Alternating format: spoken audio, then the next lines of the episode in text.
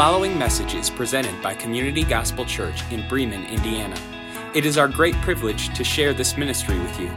We in no way intend for this to be a replacement for the local church. It is our prayer that this would serve as a resource to help make Jesus Christ known in our congregation and other congregations gathering across the world.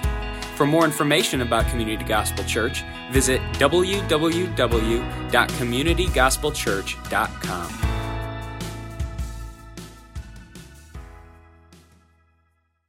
If you'll turn to Revelation chapter 1, last book in the Bible, and uh, what I'm going to do is keep your place there, but just in a moment, I'm going to turn us over to James in just a little bit, just for one verse there, but you can stay in Rev for now. Uh, let's begin with prayer. This is the Word of God. He breathed it out, it came from His heart and His mind, and it's a love letter to us, but we want to ask for the Spirit of God to illumine our minds and um, life change is what it's all about. Uh, if you are a note taker, God bless you, you do that. But it's more than just gathering information and letting it stick up here, right? At some point, it should trickle into our bloodstream and become a part of who we are and then transform us and make us more like Jesus. That's the ultimate goal. So let's speak to the Lord, shall we? Lord Jesus, we thank you for giving us this portion of Scripture. And Lord, we confess, those of us who know you, we are your slaves. You are our master. Now, that may sound negative at first, but really, you're a benevolent master. In fact, what master tells their slaves what their future plans are? This is just how good you are. And we believe, Lord, you know the future in advance, obviously. History is your story, and this is future history that you are cluing us in on now so that we might be ready. And I pray, dear God, for myself and each one of my friends here, that when you do return, Lord Jesus, we would be found ready, should it be in our lifetime. So we turn our hearts and minds over to you and ask for your uh, leading and your transformation. And then, Lord, may there be overflow blessing in the lives of others. We pray this in the most excellent name of Jesus. And all my friends said, Amen. Amen. Praise the Lord. Revelation chapter 1. Well, he was on a South Pole expedition. I've never been to the South Pole. I'd love to check it out. I've got, we're from Chicago, so we've got some pretty warm clothes. We can handle it probably. But uh, Sir Ernest Shackleton, he was an explorer, kind of an adventurer kind of a guy. And uh, he left a few men on Elephant Island on the South Pole, and he promised them, I will return. Of course, they're hoping he's going to return because you can freeze to death out there. It gets way sub, sub, sub zero. Well, later when he tried to go back, there were huge icebergs blocking the way, so he couldn't get through that waterway there. But suddenly, it happened out of nowhere. An avenue in the ice opened up, and Shackleton took advantage of it, and he was able to get through. And his men, ready and waiting, scrambled aboard right away because you never know, that thing could close up. And sure enough, as they looked back, as they made it through, they heard a crash, and all that stuff, all that glacier stuff collapsed and they just made it out on time. And Shackleton thought about that, and he said, You know what? It was fortunate for you that you were all packed and ready to go. Otherwise, if they would have waited, they would have been trapped there again, who knows for how long. And they responded, they said, You know what, sir? We never gave up hope. Whenever that sea was clear of ice, we rolled up our sleeping bags and reminded each other the boss may come today. The boss may come today. You know, Jesus Christ promised us that he would return, and it's as good as his character, right? What's backing his promise is his character, and he has an excellent track record. He could return today. I don't know. He could return tomorrow. I'll, I'll, never set a date. I don't know. But the doctrine, the, the fancy word is it's imminent which means it could happen at any time. Uh, in, in, my understanding, and if you disagree with me, you know I love you, so that's not going to change. But in my understanding, I believe that the Lord could come back at any time. There's no two or three or four conditions that need to be satisfied before he comes back. So he can just show up just like that.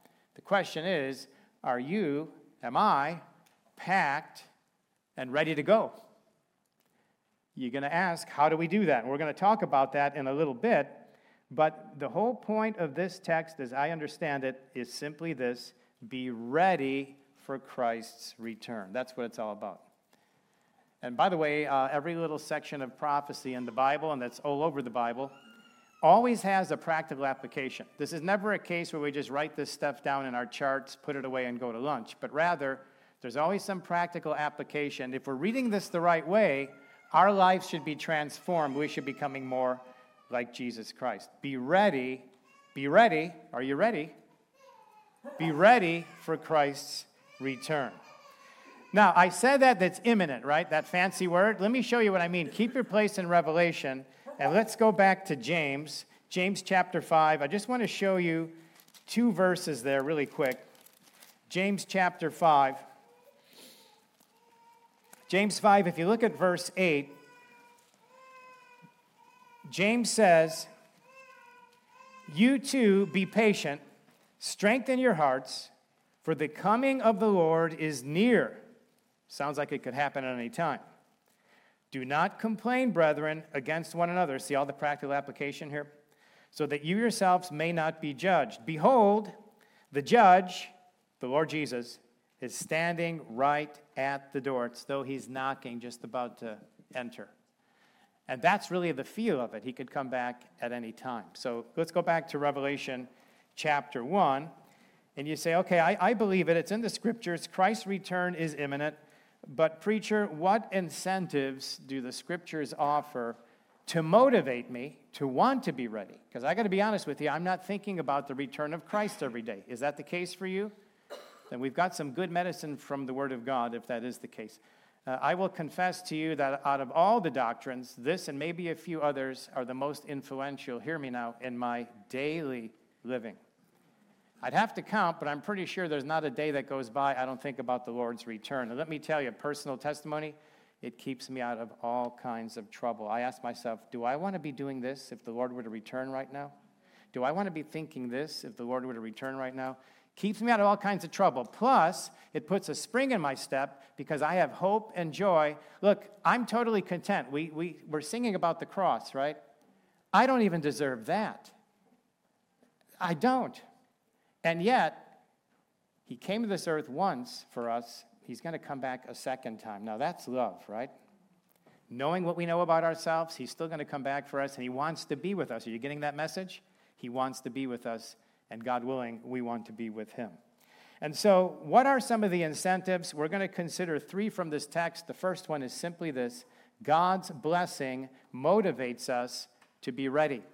God's blessing motivates us to be ready. I invite you to look. We're in uh, chapter 1 of Revelation, picking up at verse 1. John writes, The revelation of Jesus Christ, which God gave him to show to his bondservants the things which must soon take place. And he sent and communicated it by his angel to his bondservant John, who testified to the word of God and to the testimony of Jesus Christ, even to all that he saw. Now, this book was written by John the Apostle during the Roman persecution under a pretty wicked Roman emperor named Domitian. And this would have been about 95 AD. Domitian was known to take people he had trouble with and exile them to islands, kind of get them out of here, right? Put them somewhere way out in the sea where they can't bother anybody. The Apostle Paul was very popular, or Apostle John, I should say, was very popular at this time and I think Domitian probably didn't want to snuff him out, if you know what I mean. There'd be a lot of pushback. But rather, let's put him on an island. Tradition tells us, we don't know if it's true or not, that he was put into slave labor. They were mining, I don't know what it was, coal or whatever the case is. But here he is on this island. He's a prisoner, right? All he has is ocean all around him. It's not that big of an island. And he's there as a prisoner. His crime, get ready for it, preaching the good news. Now, did you do that this week during sports camp? Did you preach the good news? Okay, criminals, aren't you glad you're not on an island right now? For preaching the good news. He went about doing good as Jesus went about doing good. And our world is a commentary on our world, isn't it? That they're so out of step, they're on the dark side, you might say and do not like when people do good things, especially in the name of Jesus. So, what's the theme of this book? Very simply, the revelation, the revealing of Jesus Christ. Do you really want to get to know Jesus Christ? Have you read this book lately? Because it's all about him. He's the subject, by the way. Everything else is incidental. And so, in this book, Christ reveals what will take place in the future. And there's a communication link I want you to see. It's there in those first few verses there Where does this message originate? With God the Father, right? And it says there that God gives it to his Son, Jesus. So that's the linkage from God to Christ, Christ to his angel, his angel to John the Apostle, John the Apostle to the messengers. I believe they're pastors. If you disagree, again, I love you, no problem. But then this is written down and it is given to the believers, to even us today. Thank God we have this letter, right? So from God all the way through that linkage, to us. It's an incredible book, and God wants us to be informed so that we will be ready for Christ's return. Now, what are the contents of the book? Great question. I'm glad you asked. If you look at verse 1, it says, The things which must soon take place. Now, this is fascinating because with the close of the inspired canon, in other words, this is the, la- the last of the 66 books, right? Very last one. So at this point, and there's a warning at the end which says, hey, don't add or take away. You don't want these plagues to be on your head, right? So this is it. This is God's last word right here. And so with this book now comes a new vantage point with respect to the future. You see, over 500 years ago, the prophet Daniel, and by the way, Daniel is sort of a cousin book with this book, they go together. In fact, when I was at Moody, there was a class called Dan Rev. You study both books together because they feed each other, right? And so uh, Daniel spoke of literally what will take place in the latter days. So Daniel gets his telescope out and he's looking way into the future. It's kind of fuzzy. He's squinting. And he says, Hey, way, way down there in the latter days, there's some things that are going to happen. And then we move further in history to the time of Jesus Christ, still pre church, because the church was born when? The day of Acts 2, day of Pentecost. So Jesus, technically speaking, was not living in the church age, was he? He said, I'm going to go send my spirit, another like me, Allos, one of the same kind. I'll send him down, and he'll start the church. Spirit of God's building the church, Christ is building the church. And so, during Jesus' time, now notice the little shift in perspective here. Jesus said, The end does not follow immediately. Sounds like it's getting closer. So Daniel's over here, way down there in those latter days. Jesus a little further on. Yeah, it's coming, not immediately, but it's coming. And now we look here, and it says, verse uh, chapter one, verse one, the things which must soon take place. Wow, sounds like we're really close, right? And these future things are described in 4 1 to 22 6. That's all future material, right? In fact, if you want to look real quick, uh, chapters 2 and 3 are the church age, the seven churches, which would still represent us today. Starting in 4 1, after these things, that is, after the things of the church age, I looked and behold, a door standing open in heaven. And the first voice which I heard, like the sound of a trumpet, speaking with me, said, Come up here, and I will show you what must take place after these things. So it seems that the last apostle who was surviving, John, is invited up to heaven and perhaps raptured up there, which may be a picture of the church. And then if you go all the way to the end now, all the way over to chapter 22, this is the tail end of your Bible. If you get to your dictionary, turn left, put your signal on. Uh, 22, verse 6 and he said to me, This is the epilogue. So, by the way, what we're looking at today is the prologue, is a fancy word for introduction. And now begins the epilogue, 6 and following of 22, which is the conclusion of the book. Everything sandwiched in between those two is future, except chapters 2 and 3, which is church age, present time now. We are in the church age, right? All right, and then by the way, the church age ends with what event? Begins with an R? the rapture. Once that happens, we're taken out of here. There's no more church. Church age is done. Then we move into the tribulation period. And he said to me, These words are faithful and true, and the Lord, the God of the spirits of the prophets, sent his angel to show his bondservants the things, does this sound familiar? Which must soon take place. Where do you get that? From 1 1. So we got bookends. 1 1 and 22 6 are the bookends of this book, this great book called Revelation. All right, now we move to verse 3, chapter 1, verse 3. Blessed, happy is he who reads and those who hear the words of the prophecy and heed the things which are written in it, for the time is near. Blessed is he, notice, who reads. This would be the reader during public worship. They would go around and actually stand up and read the entire letter to the congregation. This is the latest from the Apostle John, right? The last surviving apostle. Further, and those who hear, so notice reading, notice hearing, ask yourself, do I do these things? And those who hear the words of the prophecy, and those, don't miss it now, and those who heed. That's the congregation, by the way. So God promises to bless those who continually read, hear, and heed the prophetic word. It's fascinating because I've, through the years, especially as a pastor, people come up to me privately and say, You know, Pastor, that's the one book I intentionally avoid. Why? I always ask why. Well, it scares me. I don't know what to do with it. I can't make heads or tails out of it. Hello, there's a lot of detail here, and God is very, very, very specific in some cases. He wants us to master this. Now, the only advantage I have over a lot of you is I'm, I'm much older. I'm not smarter. I'm not. I'm just older. And I've chosen through the years to put in the seat time and stay with this book.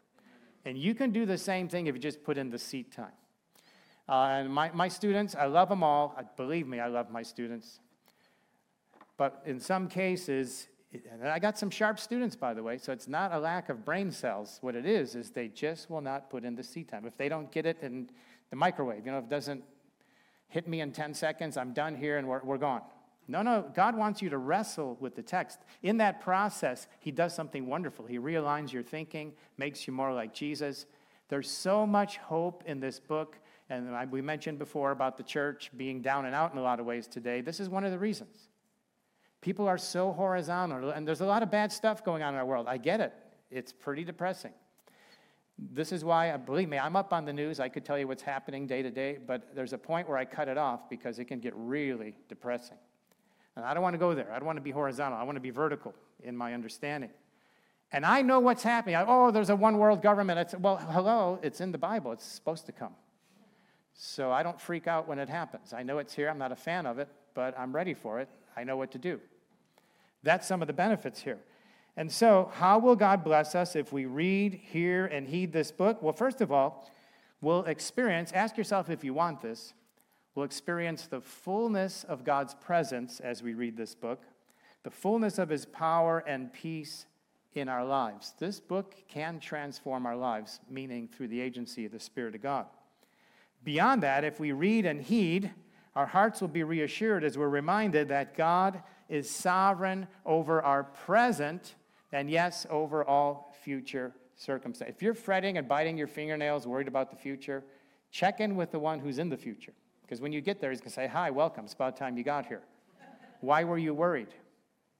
Sometimes I get mad. I think all that worrying and nothing happened. Why did I waste my time and energy worrying when I didn't have to?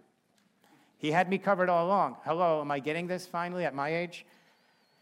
Further, we'll acquire a renewed sense of purpose as we realize that God has a plan for each of our lives, a very tailor made plan for each of our lives.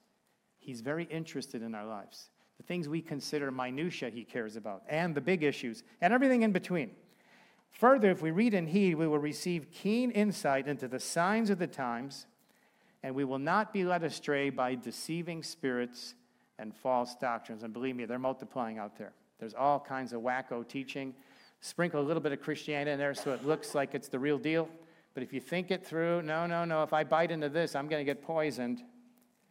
You get discernment here. You, you can see the trends. You know what Satan's up to and his workers. And if we read and heed, our hearts will be filled with joy as the result of reading, hearing, and heeding this awesome book the joy comes in the sense of life transformation and a sense of closeness with the Lord Jesus. And as I say, you get this little anchor in your life where you don't get swayed and freak out like most of the world does when bad things happen. So God's blessing motivates us to be ready. In fact, he says, you see it there? For the time is near. In other words, the rapture is imminent. Christ could return for the church, I believe, at any moment. Keep your place. Let's go to the end of the book again. The last chapter there, 22, if you look at Revelation 22 and verse 7, the words of Jesus, tell me if it sounds familiar. He says, And behold, I'm coming quickly. Blessed is he who heeds. Now he's not even talking about reading and hearing, he's just saying, heed it, obey it, embrace it, assimilate it into your life. Blessed, you want to be happy? Happy is he who heeds the words of the prophecy of this book. It's pretty hard to heed these if you're not reading them. So it begins there, obviously, but it moves beyond that. All right, back to Revelation chapter 1. This is the only book of the Bible that explicitly promises God's blessing to those who read, hear, and heed it. And as I say, ironically, it's often ignored. It's like people stay away from it, and I'm trying to figure out why. Now, for some, it may be the least read book in the Bible, and you'd think with all that's happening today, there would be an interest. And by the way, there is a podcast called uh, Prophecy Pros, which, according to them, I think they have like a million hits. Uh, it's in the top 1% of all podcasts. Now, you're thinking all Christian podcasts? No, all podcasts around the world, according to them, it's in the top 1%. I'm thinking people around the world know that the world is unraveling, and they're wanting to know what the future holds, and at least some of them, thankfully, are looking to God's Word to find that out. Prophecy Pros, check it out. So, very carefully now, as we think this through, I have to ask myself when was the last time I applied my mind to this wonderful prophecy? And where do I start? Maybe you're new to this. Please, please, please, times three, please don't be intimidated by this book. By the way, afterward, I'll be here. If you have questions, I'd be happy to answer any questions. I can recommend you some good resources. If you're beginning, let you say, I've never read the book, I can give you a really basic, solid commentary. It won't have all the details, but it'll give you the big picture.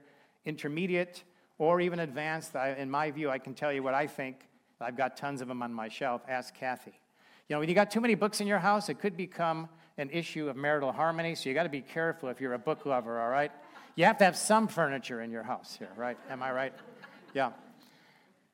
Pastors know about that stuff. But anyway, so there's a two volume set. It is the bomb, but it's pretty advanced. It's for those who already have some experience in the book. My point is, I could get you started if you really want to get started. Don't be afraid. You'll love it, and I promise you, you'll grow in the process, guaranteed. Be ready for Christ's return. All right, preacher, I need some incentives. What are they? Well, here it is. Number one, God's blessing motivates us to be ready. Here's another incentive Christ's love motivates us to be ready. Christ's love motivates us to be ready. Look at verse 4. John, to the seven churches that are in Asia, Grace to you and peace from him who is, and who was, and who is to come, and from the seven spirits who are before his throne. Now, John was a respected leader, as I said, especially the Asian churches. They knew him. He was a pastor in Ephesus.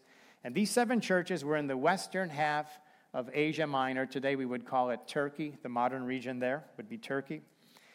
Now, you're going to see in your Bible, hopefully, three froms. You see the word from there? From him who is and who was and who is to come. This is a proper name for God the Father.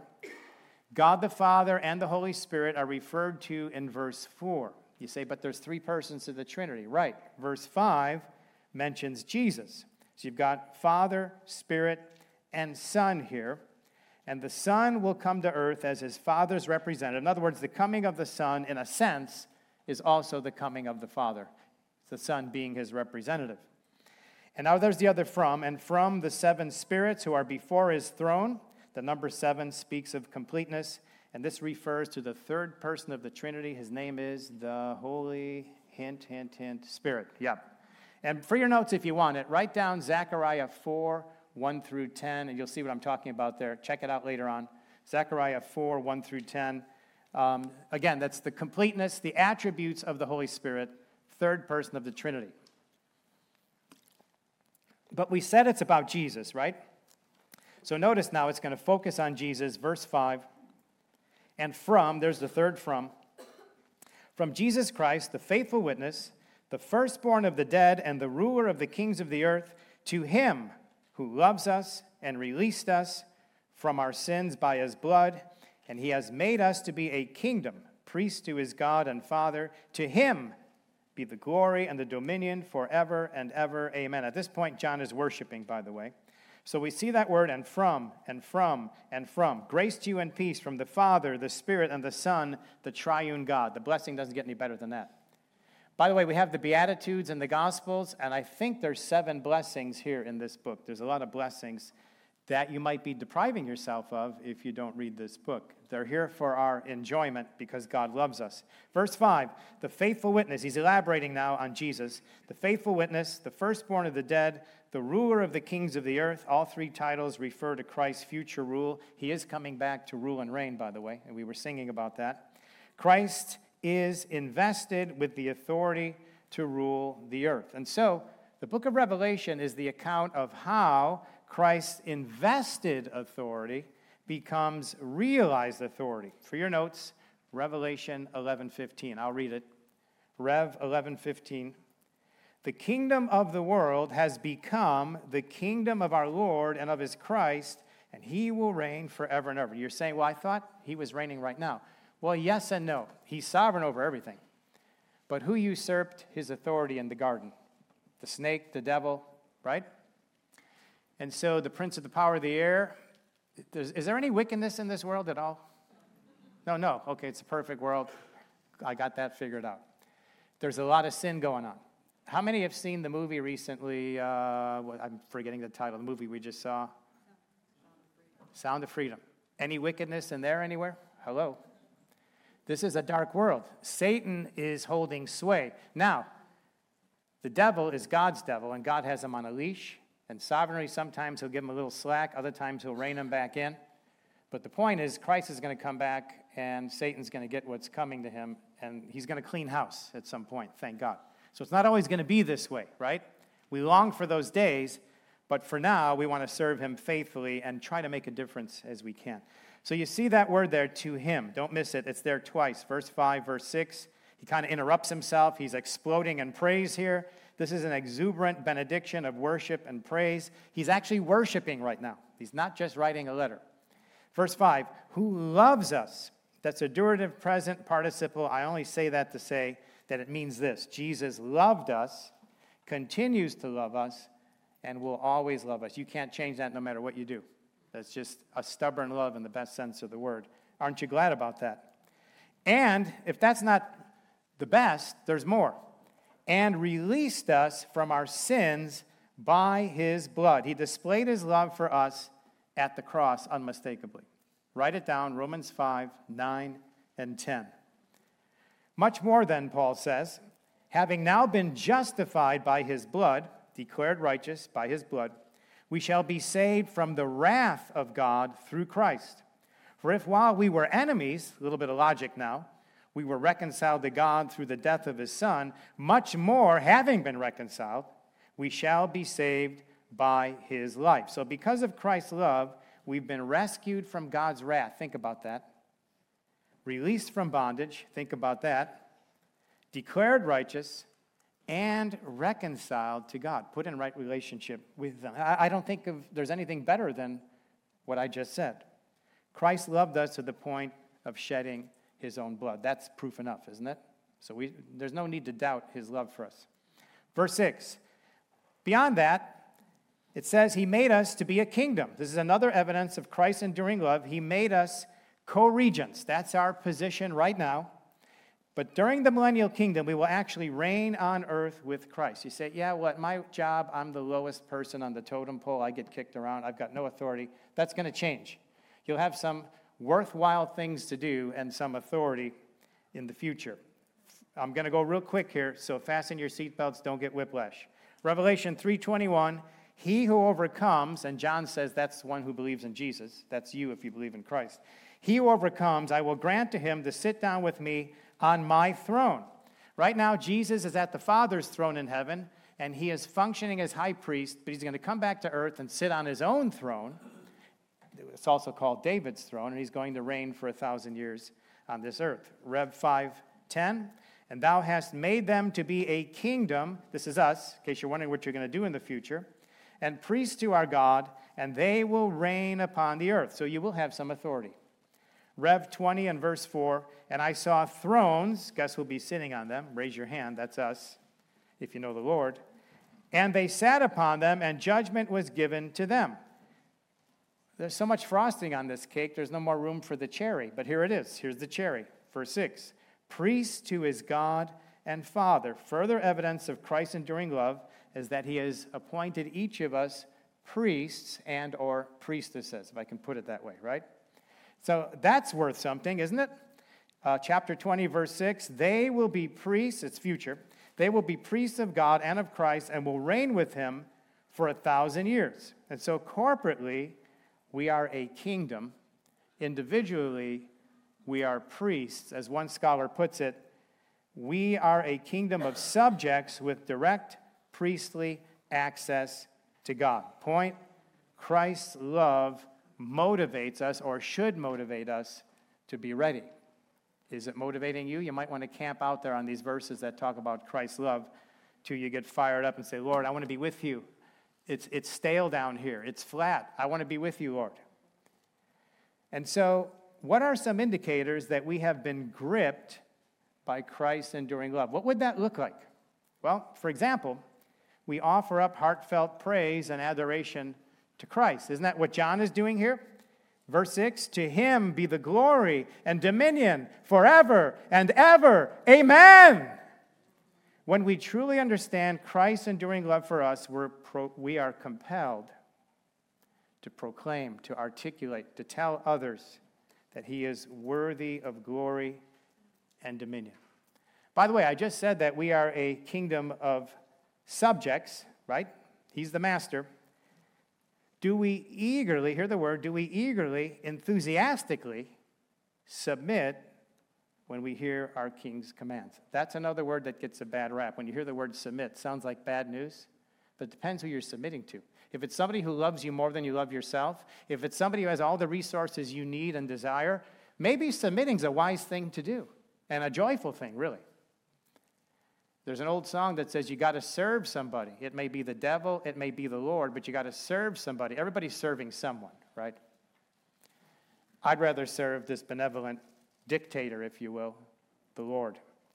So, as priests to God, we regularly intercede for the needs of others. So, if we've been gripped by Christ's enduring love, dear friends, then we will be ready for Christ's return. Be ready for Christ's return. Are you ready? What are the incentives, preacher? Come on now, help me out. Well, I've given you two here. God's blessing motivates us to be ready. Christ's love motivates us to be ready. And finally, judgment certainty motivates us to be ready. Judgment certainty. Count on it, it will happen. That may sound like a bad thing, but it's actually a good thing. You actually want justice to prevail because of all the injustice that's in our world, right? Look at verse 7. Behold, he is coming with the clouds, and every eye will see him, even those who pierced him, and all the tribes of the earth will mourn over him. So it is to be. Amen. Now John is conflating two verses here, Daniel 7:13 and Zechariah 12:10. By the way, little side commercial for this literature called prophecy. You can't help but learn your Old Testament. What John is doing is pulling forward all the passages from the Old Testament Isaiah, Zechariah, Daniel. He's pulling them all forward. And he never quotes one verbatim precisely, he's always alluding to them. How many books in the New Testament? Scholars out there? What? 27. Excellent. 27 books. Out of the 27 books, Revelation has the most by far Old Testament allusions. So that's one reason why people, oh, I don't know if I want to read that book because they don't know their Old Testament. But look at it positively. If you dig in, it'll force you to go to the Old Testament because that's what helps interpret it. And you'll be an Old Testament scholar in short order, probably in three days or four, maybe. Can't promise you on that one, but it will happen over time. Again, it's all about seed time. That's what it is. Just putting in the time, being patient. Notice the word, and all the tribes of the earth will mourn over him. You see, John is prophesying the second coming of Jesus Christ. For your notes, words of Jesus, Matthew 24, verse 30. Jesus said, The sign of the Son of Man will appear in the sky, and then all the tribes of the earth will mourn, and they will see the Son of Man coming on the clouds of the sky with power and great glory. You see, all the unsaved will be overcome with remorse because of the severity of their punishment. If you say, How come these people are getting away with this stuff? Well, it's just a matter of time. It's not if. They're going to catch it one way or another. So don't worry about them. Just worry about your walk with the Lord. Don't miss it in verse 7, depending on your translation. Even so, amen. Maybe you got a double amen there. It's a fascinating passage here because you've got one Greek word, the word nai, which is a word of affirmation. and one Hebrew word. The New Testament is in Greek, right? But here you've got amen, the, the Hebrew word of affirmation. It's a double affirmation, which is strengthening, fortifying the certainty of Christ's judgment. In other words, amen, count on it. Amen, he's going to judge. He's coming back. You count on it. That's the feel here. Verse 8 I am the Alpha and the Omega, says the Lord God, who is and who was and who is to come, the Almighty. This is the sovereign, omnipotent God. He's going to certainly execute judgment.